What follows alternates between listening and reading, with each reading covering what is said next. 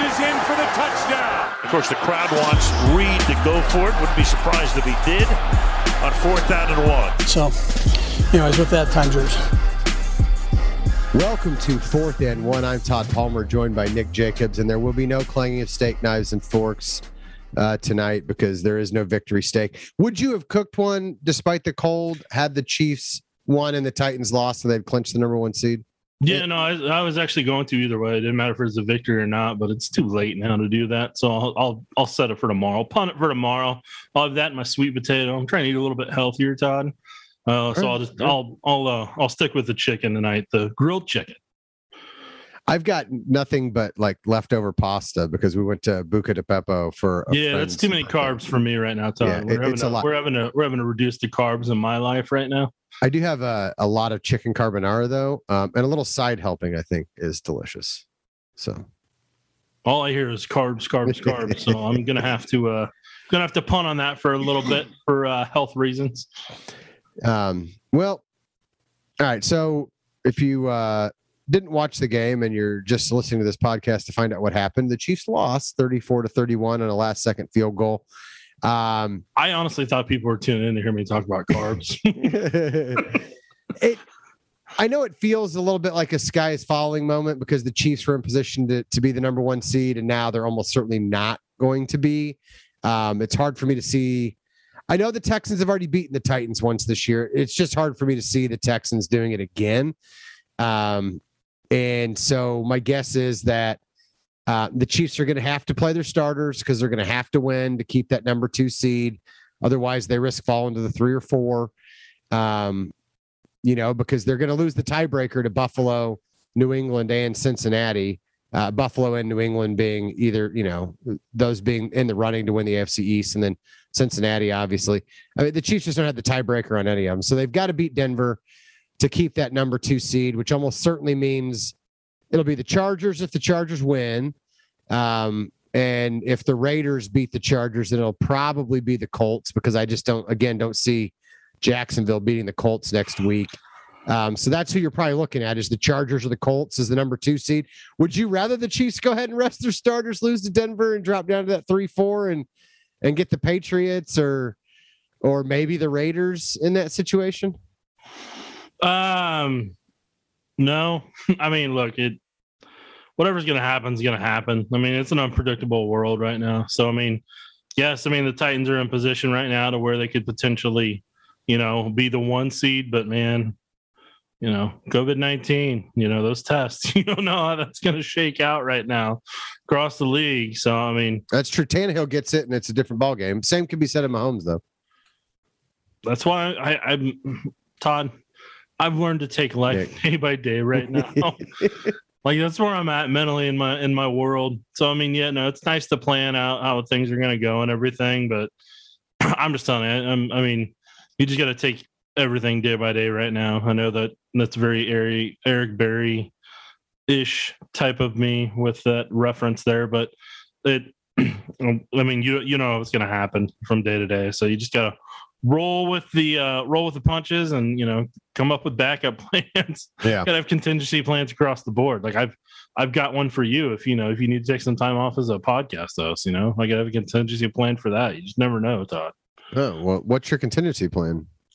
Don't worry about it. fell Ouch. off a truck. Don't worry about Ouch. it. It's, it's hurtful. I feel like you're gonna leave the gun and take the cannoli here. Um, what what were your top impressions uh, uh of this game, though? Because look, the officiating wasn't great. Um, the Chiefs only scored, you know, but but it's a kind of a Jekyll Hyde situation for the offense. Like they they come out, uh, you know, and score touchdowns on four straight dot drives in the second half at one point. But then they only get three drives and only get three points in the second half. I mean, there's a lot of I think there's a lot of uh, a, a lot of bad, but also some good you can take out of this game. Um, so what, what what were your top impressions that that that you're left with after this one? All right. So what what I hope the Chiefs take away from this and what I took away from this is the following things. Number one, um, Joe Joe Thuney should be your left tackle. Plain and simple. I mean, when you're looking short term and long term, um, Joe was a rock star at left tackle. Did really well. Widened the pocket well. Made sure the the defender never got around the edge and made Mahomes comfortable all day long. Like Joe Joe Thuney earned his money in his contract today, and he also magically happens to get paid similar to what a left elite left tackle would get paid to begin with. So that could potentially save you on some cost in that regard. Then that helped Nick Allegretti be the stud that he is at left guard and as physical as he is. Like he's a physical presence, and like when he's at left guard, like he he balls out. He did last year, and that's why it's frustrating watching him on the sidelines all year, knowing how good he is and not seeing him get those opportunities. And then when you have Joe, when you have Joe Thuney Nick Allegretti, Creed Humphrey, and Trey Smith all together in that offensive line, that's your best offensive line. And that's there's no, it's not a coincidence that the Chiefs ran for what over 150 rushing yards against the Bengals. 155. It's the most Cincinnati's given up all year. Yeah, and there's a reason why they sell out on the run. And the Chiefs said, "Oh, that's cool. Look at this offensive line we're going to throw at you." And I mean, it, you know, it came by air in some regard, but that that's the number one thing. And I mean, we'll see what happens with Orlando Brown's calf issue. And poor Niang, I mean, look that the, the patella tendon injury. I mean, that's that's a serious injury. I don't I don't know if people know. On average, if I remember correctly, I think players that have that happen to them, like their average time in the league after that's normally about 1.1 years or somewhere around that, or like 30 career starts. I mean, that's a serious injury for a player to have. And so for him, I mean, that's, you know, I, I mean, mentally for me personally, I'm like, okay, you're hoping to have him back this time next year. You know, and even then, it may take two years for him to get back to 100% of who he was. So I mean, that's that's another long term thing the Chiefs are going to have to think about from that. That was impression number one. Impression number two is that um, the Bengals. I mean, what they had at wide receiver. I think that is something that, depending on the success the Bengals have, I think that's more what the league's going to end up copying in a lot of regard, and that's something that the Chiefs are going to have to add to their wide receiving group is that ability to have a tall guy who can get the jump ball or to be able to find multiple athletic guys who can who have the vertical to be able to get up and do that like Ja'Marr Chase did and like Higgins did and occasionally kind of like Boyd and, and you know Chase Claypool last week for the Steelers. I mean that's kind of a bigger thing in the league that's starting to become a trend is that teams are pushing vertically. The Bengals are doing it the best right now. They're ahead of the curve in that regard. And whenever they're pushing vertically, they're just winning the jump ball. Either it's going to be a PI or it's going to be a jump ball that the receiver is going to get. And the Bengals took full advantage of the Chiefs in that regard. So that's what the Chiefs, I mean, Mahomes doesn't really have a guy who could do that. The guy who could do it, Jody Fortson, is on IR. Travis Travis Kelce can do it to a certain extent. And then, you know, Tyreek just does it out of pure will, being, you know, uh, not being a six two to six four receiver.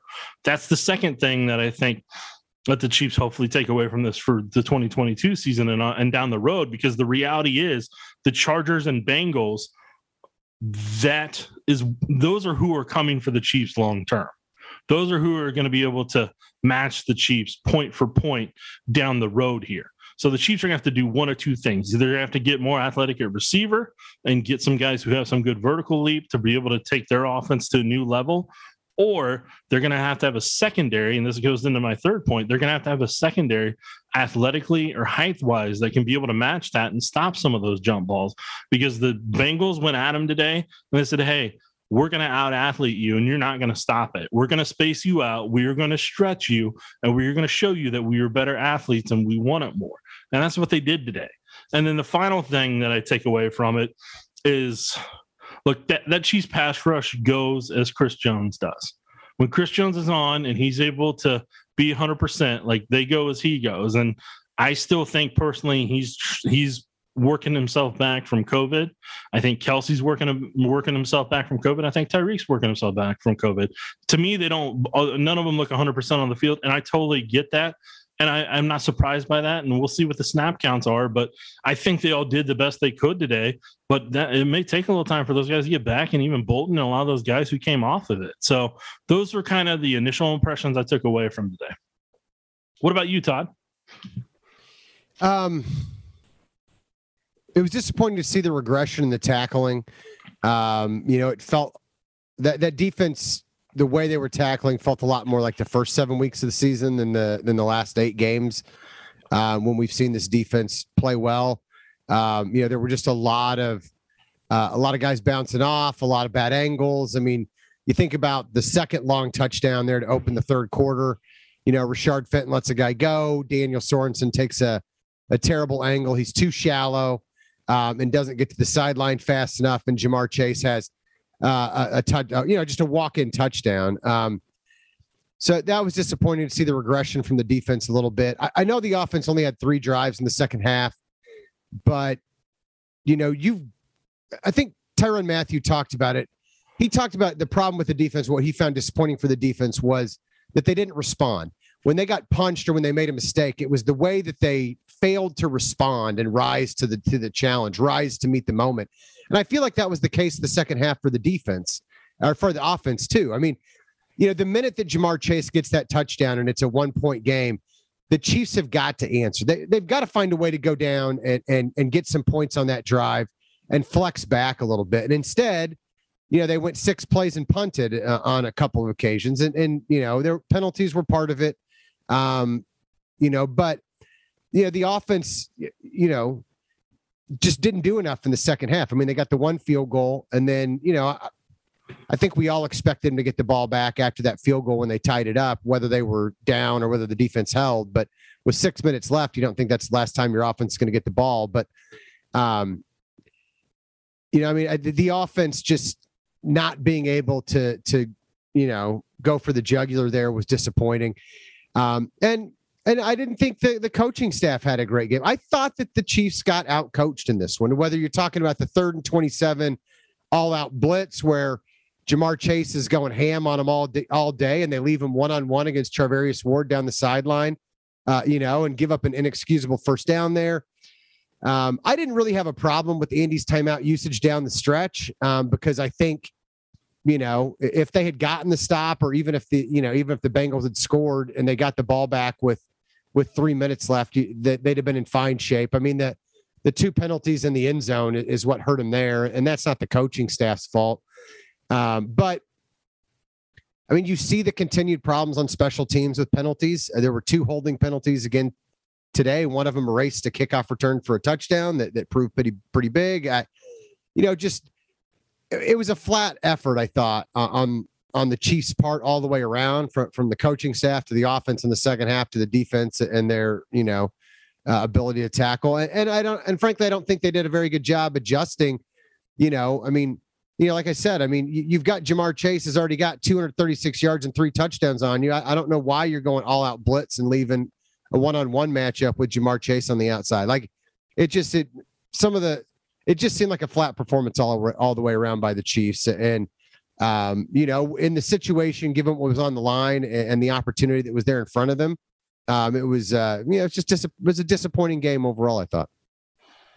Yeah, I mean, it's unfortunate. We'll see what they learn from this, and we'll see if they can be able to at least maintain the number two seed and be able to uh, you know, at least potentially have the road go through Arrowhead uh, if the Titans stumble. Yeah, we which we saw. I mean, look, the, the Chiefs have been the number one seed two of the last three years.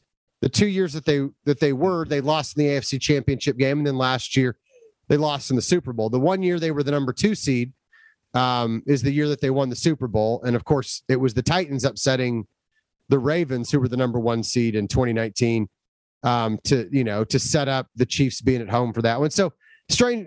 I mean, it, it's happened before, and it could very well happen again. If the Chiefs beat the Denver, they're still in great position to go ahead and, and everything's still laying out before them. And I'll still say this, man. They scored three points in the second half. Uh, they had a lot of guys who, you know, who I didn't think played particularly well. Um, certainly not up to the level they've been playing with the last at le- level that they've been playing at the last two months. They had three defensive pass interference calls on third down, 10 penalties for 83 yards, which is the most that they've had since the Giants game. And it still, still took a last second field goal for Cincinnati to win that game at home against the Chiefs. So since the Bengals played almost a perfect game the last three quarters after getting down 14 to nothing, the Chiefs played their worst game in, in several months collectively, and it still came down to a last second field goal. So I don't think that this says anything about, you know, are the Chiefs still the best team in the AFC when they're when they're playing their best football? I still believe they are. Um, but it shows how narrow the margin for error is there. Like it shows, you know, if you if you don't come out and play sharp, if you don't come out and make tackles, it, you know, if you get out coached, you're going to get beat in the playoffs. That's what it tells me. Well, today was definitely a playoff experience for them. Right. Um, let's dive deeper into that offensive line situation because I think yes, with, let's let's talk more O line. well, when Orlando Brown goes out with with the calf injury and warmups, you know your your first question is what are they going to do? Because Remmers is out, Prince Tega Wanogho and Kyle Long weren't active for the game. Um, no real surprise that you know, given Wylie's comfort at right tackle, having started five of the previous six games, you know they decided to bump Lucas Niang over. Um, I was interested to see how that worked out. And then Niang goes down, of course, and, and, we find out, you know, it was a non-contact knee injury, which is never, uh, never good um, when you see those kind of injuries on a football field. So no surprise that that they think that he tore some ligaments um, in that left knee. Um, but Joe Thuney, look, I, you know, he doesn't have the ideal athleticism or arm length, which is what gives me some question as to whether um, you want him as your long term solution at left tackle, but that's a good Cincinnati front four, a very good Cincinnati front four. Um, and I thought Joe Thuney was magnificent. Like you said, Nick Allegretti was a stud. The way they were able to impose their will, and and you brought this up on Twitter too. Andrew Wylie's not a bad run blocker. I mean, he he gets a little bit his his athleticism gets exposed a little bit in space when you ask him to pass protect at right tackle. But when he's firing off the ball and he's getting to, to, you know, look, he's a guard by trade, right? So it would make sense that at right tackle, he's better as a run blocker than he is at pass protection because he's not used to working in that space. Um, I think that that offensive line construct, if that group of five stays healthy and that's who you've got moving forward, the, the Chiefs may have to change their personality a little bit to be more of a downhill impose your your will run team and, and go play action off that a little bit more, which is not in Andy's nature. And I don't know whether he'd make that adjustment wholesale. But I think that could be a scary team in, in the in the playoffs if you're facing a, a group that's playing like it could be like that midseason Colts team when Jonathan Taylor is just barreling down on you. There's not much you can do, and Carson Wentz is eating up on play action. Yeah, I mean, with those, with the offensive line that they had today, especially towards middle and the end there, that I'm telling you, they can run on anybody with that offensive line. Like there, there's nobody that's stopping them. They're to move everybody. And with where Patrick Mahomes is as a quarterback and where the receivers are, that would force a lot of teams to come up and respect what the Chiefs do. And you don't need a faster running back if that's your offensive line. Williams and Gore are completely fine. And even if you have Elijah McGuire, if he ever came up, those guys, I'm telling you, those guys right now, like that, that can win you football games in the playoffs with that offensive line. I know that I know people don't want to believe it, but I'm telling you, like that, they can lean on people and they don't have to stop. That's why I got so frustrated with that third and five that ended up happening. Because once they got inside the 25 there, they quit running the ball. And if they'd kept running that, I think they get seven instead of three. Yeah. Well, look, if you you saw what the vision to see the cutback lane does for this for this offense when you've got that kind of blocking on the interior because I thought Darrel Williams did a better job in certain situations of seeing those lanes and turning two and three yard carries into five, six, seven yard chunks right up the gut. And, and I think you're right. Cincinnati was they did that. They're not used to that. Like the Cleveland Browns had run for 153 yards. That's the only other team that that that that went over 150 against them this year. And we all know how good Cleveland is running the football. So for the Chiefs to do that, I think it had Cincinnati's defense a little bit shell shocked. Now, you know, I mean, like I said, I mean, there's this tendency, it's almost like a, a pathological need to like use Tyreek Hill and Travis Kelce, which is not a bad thing. They're, you know, they're they're potential Hall of Fame. Well, Travis Kelce I think, is a definite Hall of Fame guy. And Tyreek's got Hall of Fame potential. I mean, they're they're great weapons to have. But like you talked, like you talked about, the big problem that the Chiefs have had in the passing game all season is teams playing that two high shell. And there have been times we've talked about on the podcast. You need to run the football, impose your will, force them to bring those guys down if you want to open up the bigger plays down the field. I, I think, I think it could have a positive effect overall. I, I think if the Chiefs are patient and will will go a little bit old school in terms of establishing the run behind that line, it'll open up the big plays for Tyreek again. It'll open up those those chunks, you know, behind the linebackers at the second level where you can get Travis Kelce in space and get him running one on one at his safety. It, will you know, you'll get to see maybe another 50 yard play to Mecole Hardman Jr. like you saw today. I, I think those opportunities are there. And, and, so from that aspect, I like what I saw. Um, I, I, you know, it, it, just like you said, the Chiefs, when they had those opportunities, they had that role and they didn't stick with it and sustain it necessarily, especially in the second half. And uh, the Chiefs Broncos game is going to be Saturday at 3:30. So we will uh we'll see how that the Chiefs game's been moved up a day. So one will be interesting to see schedule wise. Some adjustments there. Um yeah. So um it, it, we'll see. Um but yeah, no, I mean, like, like you're saying there, uh, yeah, the Mecole Hardman thing was kind of funny about that is uh, that as somebody pointed out on Twitter to me, and I went and looked real quick. I thought it was, but I wasn't 100 percent sure, and I was trying to keep tabs on the game as it's happening. But that was actually the the Hardman catch. That was actually Wasp that they ran again for about the fourth time. So the Chiefs, uh, the Chiefs going out there and running a Wasp. I thought that was pretty uh, pretty funny and interesting. Yeah, uh, didn't work out quite as well um, as the Super Bowl. Um, yeah, but the Chiefs did get 31 points in this one again. Um, uh, look, it, it, do you do you have any concerns about that offensive line as constructed? I mean, are you, are you comfortable with Wylie there? He's been there six games now as the starting right tackle. Uh, are you comfortable if those guys aren't available, or do you want to see them maybe sprinkle Kyle Long in there somewhere, or or maybe uh, if Remmers is can you know can can go again, designate him to return and, and bring him back to see what he's got. I I personally, I mean, I would if Orlando Brown needs another week with a calf um, injury, I would definitely give him that because you want him ready for the playoffs, especially if you're playing the following week. So, I mean, I'm kind of curious to see what this line can potentially do again. I'd love to see uh, Kyle Long work in in some spots if they can if they got a comfortable lead, I'd like to see Prince get some work at left tackle.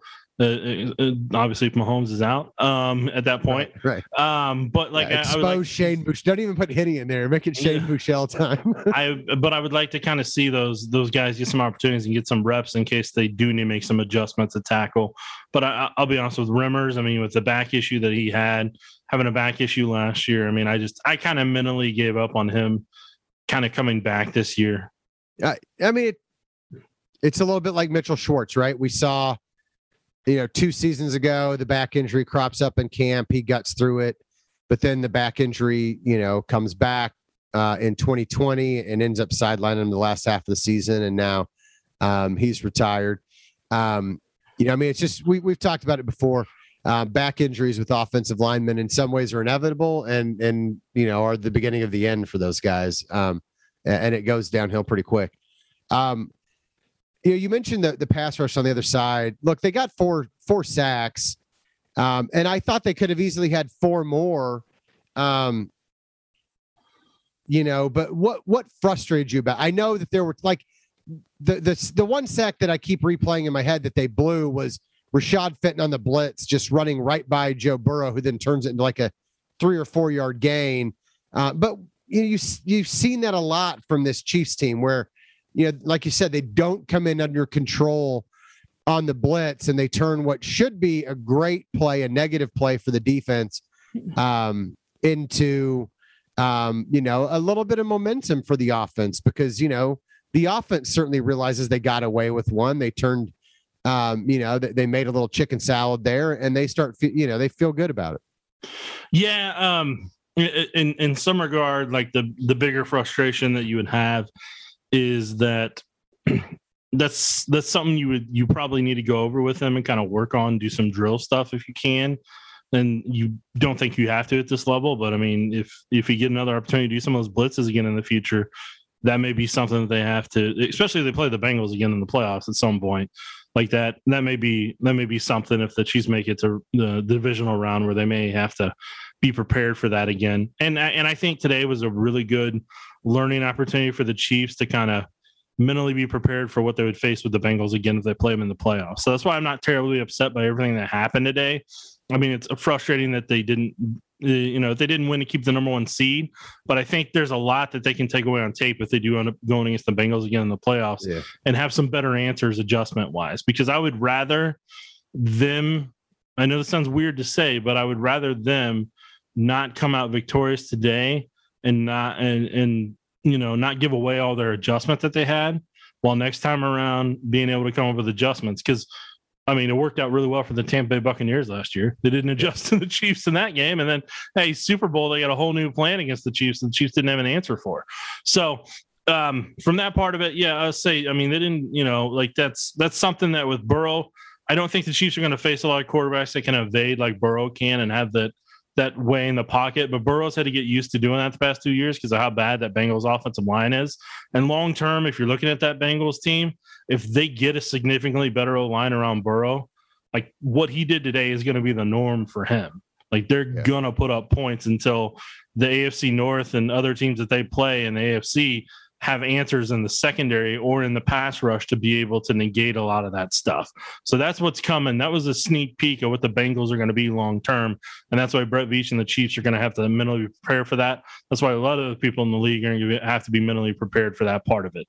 But yeah, I mean, the Chiefs pass rush goes as Chris Jones goes. If he's 100% and he's able to kind of do what he needs to, that gives everybody else a lot of one on one opportunities that they can take advantage of. If he's a little tired and worn out like he looked today, which I still personally believe is probably from being on the reserve COVID 19 list, that can wear, I mean, that's going to take a little bit, that may take a little bit for him to get back to 100%. But I think that illustrates that since they don't have enough depth on the defensive line and, you know, they, they've got their front four and maybe another guy who can rotate in that gives them effective pass rush. Otherwise, they have to kind of blitz with that. That that's another thing long term that they're going to have to add more pieces to that puzzle. So it's not just, you know, if Chris Jones is on, then everybody else can be on. Yeah, no, it it yeah, like you said, it it's frustrating in this moment, but um assuming the Chiefs can get past the Chargers or the Colts, um, you know, and, and if the Bengals are, are the three seed and the Chiefs are the two and they meet again in the division round at Arrowhead, if I if I'm the Chiefs, I want that game again. Like like I know that we played a C minus game and and the Bengals played an A minus game, and I know if we get them again, um, that we can that we can flip that result on its head. Um, um, I, I I truly believe that the Chiefs would would be just fine with seeing the Bengals again down the road. Um, I don't think that any. I mean, yeah, look, the the Burrow to Ja'Marr Chase is is tough, but um, I, I don't think that that the Chiefs are going to be left quaking in their boots and viewing Cincinnati as a clearly superior team that they just don't have any answers for moving forward. Uh, at least not this year. Right. Because if you take a look at like the third and uh, first, I'm going to talk about the third and 27 because that one's going to haunt me for a little bit. Um, look, Yeah, I mean, there, What, what? Tell me, what are the key moments in the game? Like, like, are there three, four, five key moments? Because you and I both, I think, zeroed in on this third and twenty-seven. Yeah, I mean, uh, I, and I'm gonna, I, am only gonna keep one of the penalties in there. Like the other ones, I mean, they happen, and like you you know, it is what it is there at the end. Um, but like the first one, obviously, was the hold on uh, on Zayne Anderson whenever he pulled down the guy when Pringle got that touchdown because the Pringle gets that touchdown that's that's 35 on the board at that point, and the Bengals are the Bengals are chasing the entire second half Yeah, to try to over. meet that. Yeah. Well, um, I mean, I don't know. They they would have had a different goal to hit. so you know, I, am Yeah. not counting them out with Ja'Marr Chase. That's all I'm saying. Um, they would have had a different goal to hit at that point. Still could have got there, maybe gotten there. Who knows? But like that was number one. Then obviously. Because that got called back, Mahomes having to try to chuck that up to Hill, and Hill unfortunately dropping that. Which again, I still don't think he's 100 percent coming back right now you know he normally doesn't drop that that's that's not that's not a routine look for him to drop stuff like that so for Well, that to happen He does tend to he he does body catch a little bit on some of those deep throws every once in a while, and that's one that just bounced off his shoulder pad. It was a, um, you know, inopportune time for it to happen. so that that's number two because uh, unfortunately because of that they weren't able to at least put three on the board if not yep. seven. So that you know again but that's still you know either that or the pringle thing happens you're you're at 35 um and in those moments that frustrated me because i don't really see points left on the board in that regard or taken off the board in that case. Um then the next one i was really really frustrated with the third and five and and the reason I was that they ended up getting the field goal on, but the reason I was really frustrated with the third and five is because on that play specifically, the Bengals are showing the blitz. Totally get that. So then you have to have hot routes based off that. Throw two slants on a cross, you know, on a crosser or or a dig off that. Have the outside guy on the far right be the dig receiver. Have the two slants inside, and guess what? If they drop back into zone, that's fine. You can roll out to the right and take off running if you need to, or you know everybody goes fire drill on that. You've worked on that before, but like for to see that and to just kind of still have the routes that they ran that were probably going to take more than the three step drop against the blitz like that. That that's what's kind of that's what's kind of frustrated. That that part's frustrating me to a great deal. And then in the second half, I really thought the Chiefs got away from the window dressing, the misdirection that the Bengals really struggle with. They didn't do a lot of that. That was another time where, I mean, not not in that blitz one, but in some other ones, there were some misdirection opportunities that they could have kept the Bengals on their heels, and I was that that kind of frustrated me as well. And then and then the final one, like you said, is the third and twenty-seven. You know, you're you're bringing seven on the play. You're leaving Sneed back in a you know, you're dropping Sneed in the zone. Fenton's dropping back in the zone. Ward's staying with him and what looks like his zone. And and their goal is you stay you stay with the guy till the sticks, you know, or you or you stay, you know, you're staying with the individual till to the 27 yard marker. And then Thornhill kind of helps jump up on Sneed's receiver there, Boyd over the middle, because they're thinking because that blitz, he's just going to take the easiest one right there while the other two are going vertical. And, you know, it ends up not working out in their favor because I know Andy talked about in the press conference afterwards that they were trying to keep them out of field goal range with that. And and I totally get that, but the way I look at it, and I was looking at it at that point, and that's what frustrated me in the moment. I'm not playing. I'm not doing this after the fact, you know, rehashing it. I'm doing this. What I'm telling you is the stuff I thought in the moment. Some of that stuff I just don't tweet out because I want to save it for the podcast. But when it's third and 27 like that, the part that frustrates me on that is, hey, that's fine only rush, you know, rush four, maybe five. You don't want to bring more than five though, because you need all those guys to stop that speed from being able to go 27 yeah. yards, which they can't. But as much as much zones as you could create for that 27 yards that you put yourself in position for there to make them earn, like let them take the field goal. And then Mahomes has three minutes to go down the field, drive and win the game. Or run the ball down their throat for those three minutes. Like there was there was just plenty of opportunity there that it, it's frustrating to see. I hope they learn from it. And it's easier to talk about because you know they're going to the playoffs and they're going to have a home game. But you know, it's still it's still frustrating nonetheless. But you know, it's it's something that you hope gets adjusted when it matters. Yeah, yeah. I mean, I do think the penalties uh, and and look, some of them were um were a little bit soft, but the three defensive pass interference on third downs. That's three chances you had to get off the field and you didn't get off. There was the slant to Fenton, um, there was the sideline route to Fenton, and then there was uh, um, the Sneed one um, on a, on a little out route to the sideline as well. And, and look, a couple of them are questionable. I think if you get one, maybe two of those, you're okay. But three of those in those situations, I get why fans were upset. The the penalty that bothered the only real the, the penalty that bothered me the most, though, I would say, was the unnecessary roughness on Sneed's tackle when um, Ja'Marr Chase wasn't out of bounds. It was just a tackle, and he right. happened to suplex him onto the sideline. Yes, but it was a tackle. He was not out of bounds. There was nothing illegal or or unnecessarily rough about it. And to give it the 15 yards, well, I guess it was eight because it ended up uh, only being half the distance penalty in that situation. But that was frustrating. I mean, look, the two penalties in the end zone late, I think, were were good calls. Um, I think Ward held Chase because he didn't want to give up a fourth touchdown uh, to Chase. And, and, I mean, the, the hands to the face on Sneed was pretty clear to give him the first down and allow him to run out the rest of the clock. Um, you know, and those are just um, the, the Chiefs coach their guys to be aggressive and and uh, use their hands and sometimes it bites them like it did with Orlando Scandrick uh, in the Chargers game a couple years ago. Um, you know, it just it happens. Um, you know, but yeah, I, I get why he was frustrated. The, the, the the part that frustrated me more about the officiating wasn't necessarily the ticky tack calls. It was not calling the the flinch by the left guard, the obvious flinch by the left guard um, when they were down there by the goal line, because I think the calculus changes if it's uh, you know third or fourth down from the six um, than from inside the one, and then the you know Chris Jones got a got a encroachment penalty that gave uh, the Bengals a first down when Joe Burrow had false started and had simulated the snap and moved forward. And again, it gives them a first down instead of putting the Bengals in second and six, where if you get a batted ball, now it's third and six, maybe you get off the field in that situation.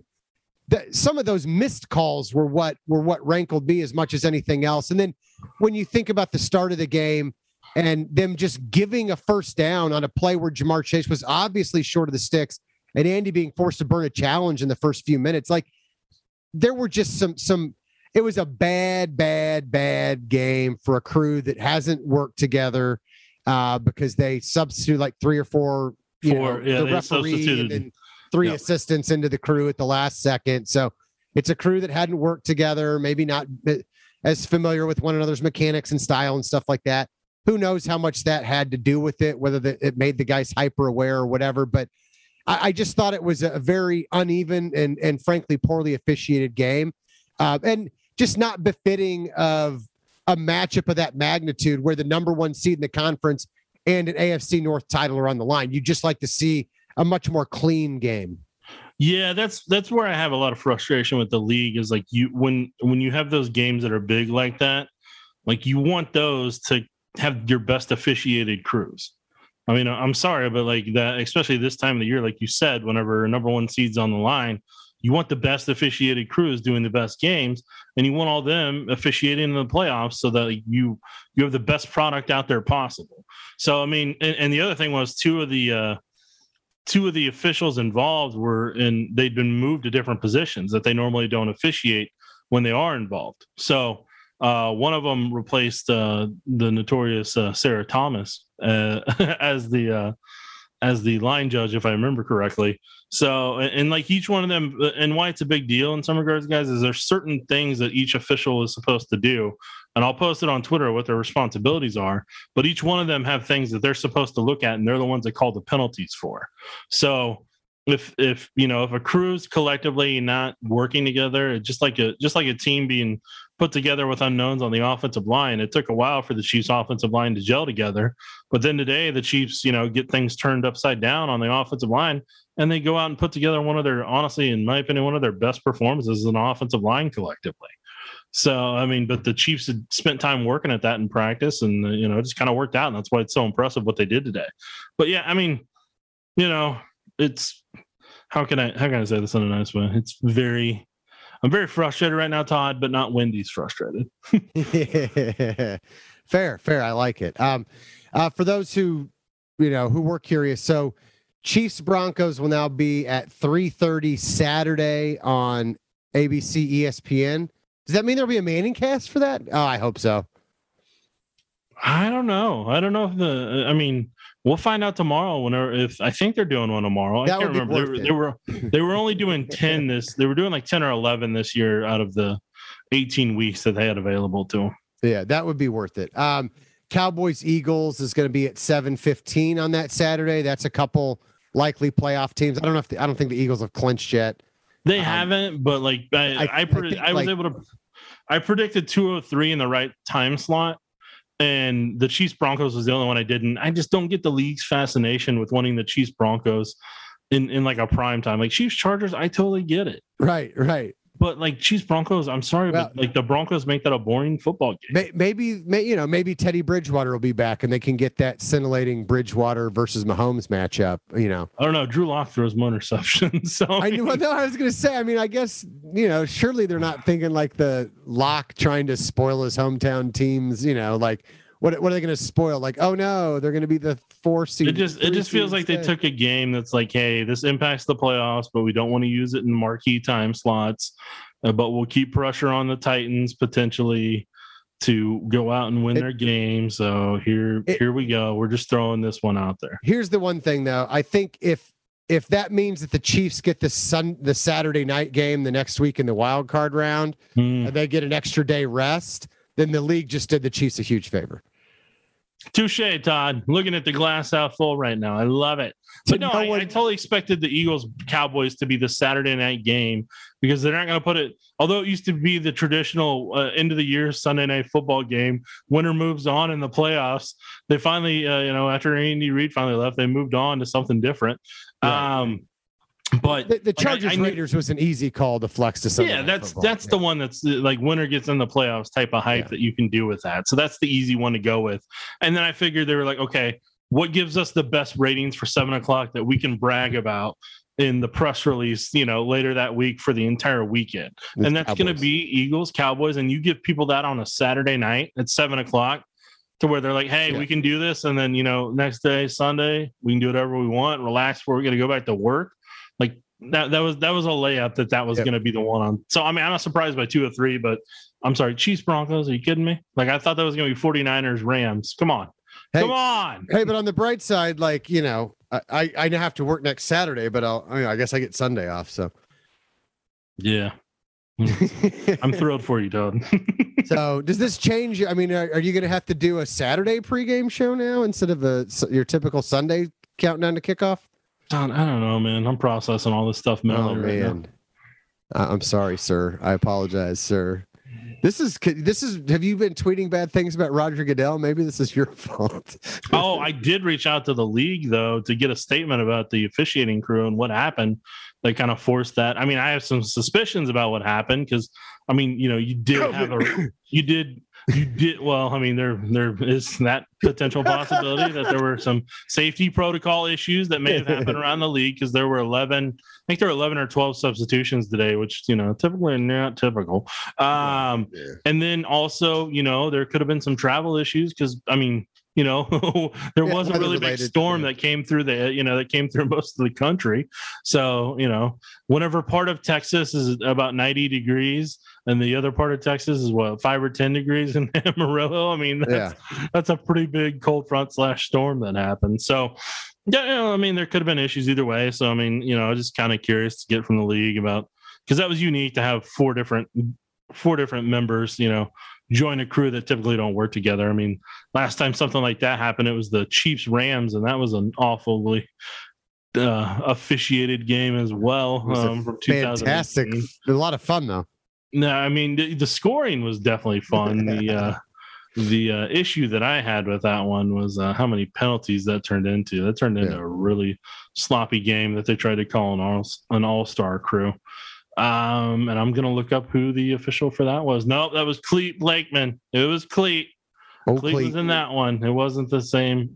So it wasn't the same guy. One last thing I wanted to ask about: Are, are you worried at all about the second half struggles with the offense? Only three points. They only had the three drives. Um, you know, because the defense struggled to get off the field there uh, on on a couple long drives for the Bengals, but but still, you you've got an 11 point lead. And, and by the way, this is the first time I believe this is the first time since Patrick Mahomes has been uh, the uh, the quarterback of the Chiefs that they've blown a double digit halftime lead uh, and lost a game. Uh, the last time that happened to the Chiefs, you have to go back to Alex Smith's last start um, in that uh, wild card game against the Titans when Travis Kelce got the. Well, there's lots of things. The, the Travis Kelce uh, got a concussion. There was the fumble. There was the Marcus Mariota passing it to himself. Uh, you know, and they end up blowing a 21-3 halftime lead. Last time it happened in the regular season was all the way- back in 2016. That's the game. If you remember, Ryan Succop came back, um, missed the the game-winning field goal try, but Andy had called the timeout, and then he hit the 53-yarder. Um, that was the last time they'd blown a 10-point lead in a regular season game. Um, so it always seems to happen against the Titans until today. Um, but Well, at least they got a new trend. right, right. So, but uh, but it benefited the Titans in this case. Uh, but anything, uh, it, it always seems to benefit the Titans one way or the other. Uh, but uh, does it worry you the second half struggles? Um, you know, and, and the fact that we had seen the Chiefs start to put together some some more complete games um, on offense, and then this again, like we talked about with the missed tackles, felt a little bit like regression for the offense in terms of being able to just be methodical and, and sustain drives and not go through those scoring droughts. I mean, the, Chiefs have their deficiencies in the offense. Uh, they have it at receiver. They have it, you know, they have it at running back at times, depending on what the what the defense are going against needs to compete against skill set wise to take advantage of their weaknesses. So I mean, that's just going to be something that they're just they're going to have to deal with in that regard. I mean, you don't have, you know, on the defensive side of the ball, the rotation there sometimes, you know, on the pass rush isn't there. And I mean, this is one of the few times athletically that the Chiefs secondary really struggled because they, they don't normally face this athletic of a wide receiving group. So that's that's why I keep saying this. Like I'm telling you, the Bengals and Chargers, like the Chiefs are going to have to have answers for them in 2022 because they're they're going to be hanging around for a while. Um, but yeah, I mean, uh, part part of the way that you deal with that sometimes when teams are taking stuff away is you have a strong run game and you lean on that run game, you know, and that's that's something that the Chiefs. This is kind of a point right now where the Chiefs have decided, hey, we found a, a recipe here with this offensive line. Do they want to take that and kind of use that come playoff time to where they can lean on that whenever they have these slumps and be able to give defense time to rest and and not be completely tired like they were at some points in the second quarter there, you know, first and second quarter they're pretty worn out. So I mean, the, the, Chiefs got a lot of questions they got to answer as a coaching staff, and now they got to do it a day quicker than they previously previously expected. So, you know, they're gonna have to they're gonna have to rush on that one. Yeah. Um. All right. Last thing I'll say, I this is as um, unhappy as I've seen a Chiefs team be after a game. Yeah. Um, Although I will say I appreciate Tyrann Mathieu. No, no, Ty, I was going to say Tyrann was the one did. guy who was. Um, but I, I'm saying he stood up and he recognized and like he was he took on the leadership role that you would kind of expect from somebody that that they call you know the t- the teammates look up to and like he took ownership, but at the same time kind of hey here's what we have to do to get better. He he was honest. He was um candid. Yeah uh he was he was great after the game. Andy and, you know you could tell um andy was was angry and patrick was ready to go home. Um he was ready to be on on the on the bus and the plane back to kansas city. I look i think it's a great sign though. Um you know i mean um i, I think the fact that um, it bothered them um, you know, just shows where this team's head's at. Um, and I would expect them to get it fixed to lock down the number two seed, if not the number one. Uh, if the if David Culley and company can do him a favor, great. But lock down that number two seed, if not the number one, next week, and then get ready uh, for whether it's the Chargers or the Colts um, the, the next the week after. Um, you know, assuming that that that they do it, don't end up getting the buy, um, and then you know probably you know, getting ready for a, a rematch, um, you know, with the Bengals. Um, and uh, you know, I mean, that would be. Uh, uh, but I, I, I like, I like what I saw from them from that point of view, and uh, um, I, I don't think if you're a Chiefs fan that that all that that goodwill and all that the the excitement you felt the last eight weeks when they were racking up all those wins and moving back into position um, to you know to win the sixth straight AFC West title. I think that team's still there, and I think that the mm-hmm. goals that they had all season are still uh, out there before them, whether they're the one or the two. Yeah, just the the bigger theme that I think is going to come out, especially in national media, is when you're looking at the Chiefs and you know at this point in 2021, I mean, you know, losing the, losing the Ravens in week two, losing the Chargers in week three, losing the Titans in week seven and losing the Bengals. And in week 17, I mean, four four of those teams are potentially going to be in, in the playoffs. So that's you know that's the bigger question that a lot of people are going to be asking is, hey, you know, uh, is this Chiefs team? Are they the are they the ones that you know are once they get to face the caliber of or certain playoff teams, do they kind of start to have their shortcomings come out and some some some of the penalty issues and some of the some of the tackling issues and some of the la- lackadaisical issues. Do those do those kind of come out? So um, i'm curious to kind of see how how the chiefs bounce back how they respond and where they go. And that's why i think and we can talk about this more, uh, uh, you know, as we move forward and actually get to the playoffs. But I think that for me, this playoff run or, or the potential for this playoff run is going to say as much to me about Patrick Mahomes' legacy as the previous three, right? Like, um, because this is a team that has some flaws. This is a team that's ta- that's had some adversity, but I think this is also a team that's capable of going to a Super Bowl and winning it. When when when, when it matters most, you know, and, and, look, you you've seen Tom Brady do this with teams that weren't necessarily the best, that weren't necessarily always playing their best, but he elevated them. He found a way to gut out wins in the playoffs and get that team in position. If Patrick Mahomes wants to be in that same conversation, um, this is the kind of postseason where he can start to craft that kind of legacy, uh, in my opinion. So I, am I'm, I'm excited for it because I think Patrick Mahomes is the kind of quarterback that can raise a team's level of play and, and I I, I want to see if he can get it done. The bigger question that I have for this football team is, what kind of bounce back do they have for this week and and come playoff time? Can they amp it up to another level during playoffs, or is it kind of, or, or does it go back to kind of at times this year where the team looked exhausted with the run that they've made over the past couple of years? That's that's kind of the bigger question that I have in in, in the grand scheme of this is is this the is this a team that can will itself through and push itself through like it did the past seven to eight weeks, or is this the team kind of before that that kind of just looked like they they, they needed a rather long vacation? And you know, and and I'm not basing this off just you know just one game. It just kind of today kind of reminded me of, of that of that team the first handful of weeks that really just just you know just like hey let's go take some pto huh? Yeah. Well but if, if we look back and see this as the wake up call the team needed um you know kind of like the the you know the comeback loss they suffered at the titans um you know during the 2019 season um you know i think you'll you'll happily take a you know three point loss at cincinnati um you know if if that's what it takes to have another parade downtown nick jacobs all I know is another another ref got added to my list today. his name is Ron Torbert. and and people, I don't know if people appreciate. I picture it, it like Steve Buscemi and, and Billy Madison. Like there's just a list. It's right off screen on the Zoom, just out of you know. but I don't have the. uh I don't. I don't use the lipstick. You don't like, cross like, off a lipstick.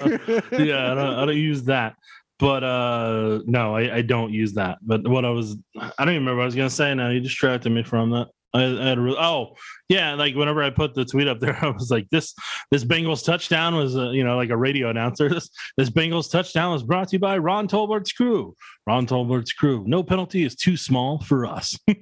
Yeah no i still i mean in my mind the final score was chiefs 31 bengals 27 referees 7 I don't know. I felt they were involved in more than seven points, but well, yeah, I yeah. get it.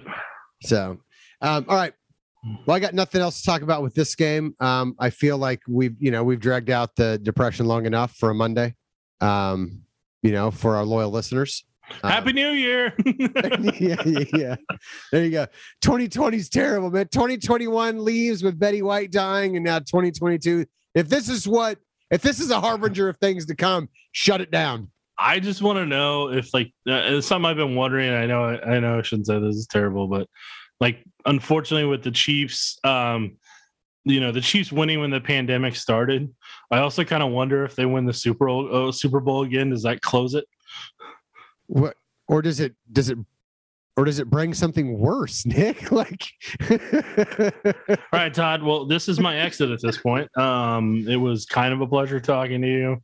Um, I do. So who who becomes America's sweetheart now? By the way, I mean it's not you or I. So. No, I, I know, but like if it's not Betty White, I mean, you know, may she rest in peace.